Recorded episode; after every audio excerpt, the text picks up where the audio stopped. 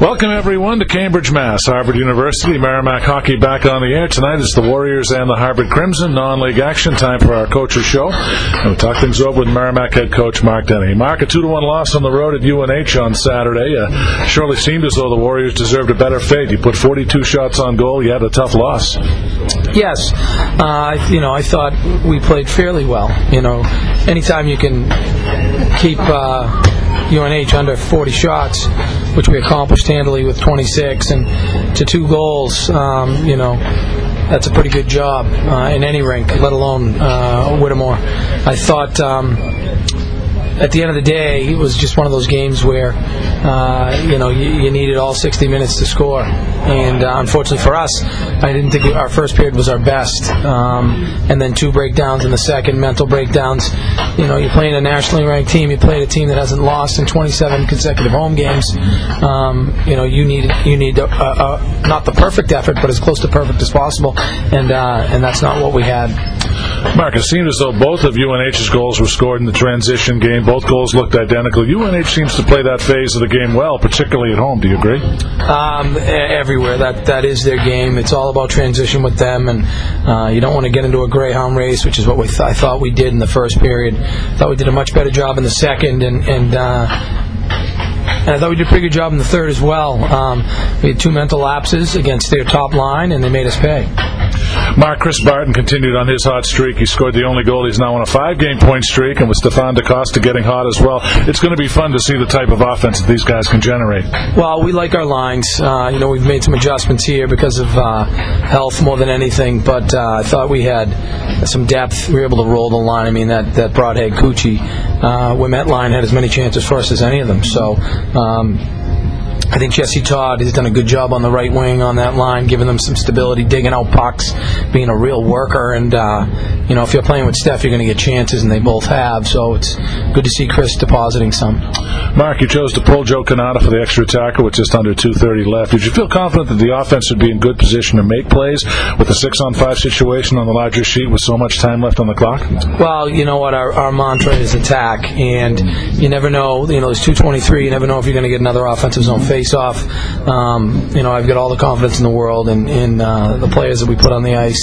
Um, you know, I thought we were playing pretty well in the second and third period, and that would be able to. A lot of times when you pull the goalie, it's a distra- as much a distraction for the defensive team as it is an advantage for the offensive team. And uh, you know, we had our chances. I don't know too many times when when you pull the goalie, we don't get chances. You know, uh, we had our chances, and uh, their their goaltender made the saves, and um, you know, we didn't get the bounce we were looking for.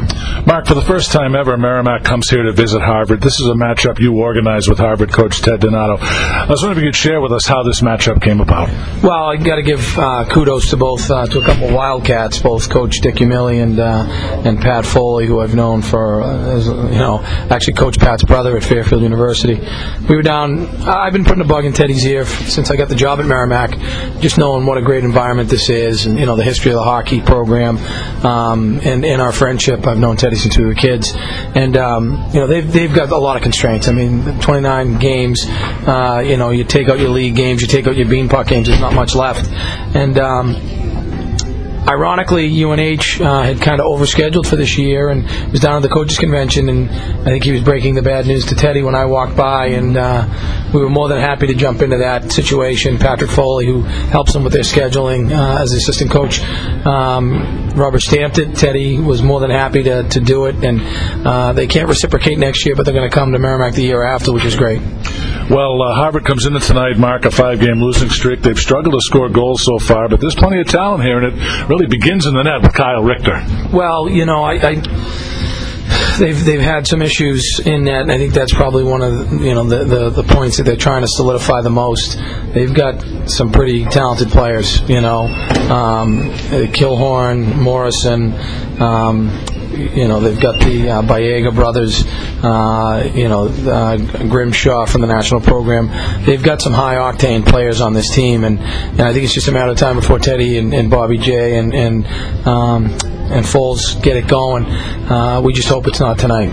Well, talking about Bobby J, that is a common theme uh, with these two teams. Uh, Bobby J had a standout career at Merrimack, and uh, it's got to be fun to connect with old alums. Class guy. Uh, I actually met Bobby for the first time after college. I uh, had a, uh, a tryout with the Fort Wayne Comets, and he was a signed player. He had already played the year before there, and um, you know there was one spot, a defenseman spot left, and um, you know he had a bunch of guys battling for it, and he was wonderful. Just really ingratiated himself, and uh, because we came from similar backgrounds, similar uh, demographics, he went out of his way to make me really feel comfortable, and I'll never forget that. So class act, good hockey guy, and uh, obviously Teddy thought enough of him to bring him back. Lastly, uh, hockey's commissioner Joe Bertagna was at the BC game last Friday. He raved about Lawler Arena and the atmosphere during the game, and that's just further proof of how exciting this hockey program is right now, and it's got to be a good feeling. Well, you know what? Um, we really think it's the best league in the country, and um, you know we def- we we needed to make some upgrades in order to to make the make it a point of pride for not only Merrimack but also Hockey East, and and this will hopefully uh, allow us to bring in some other quality opponents. You know, we're going to have Harvard in a couple years, and that's going to be really big for the school. Um, you know, but down the road, you know, hopefully we can get some some bigger non-league games in our barn. I know our our students, uh, our administration, and our alumni deserve that. Mark, thanks again for your time. Good luck tonight. We'll see you Friday out at Northeastern. Thanks, John. All right, that's Merrimack head coach Mark Dennehy. We will return with tonight's starting lineups with Mike Macknick next. This is Merrimack Hockey on 1400 AM and MerrimackAthletics.com.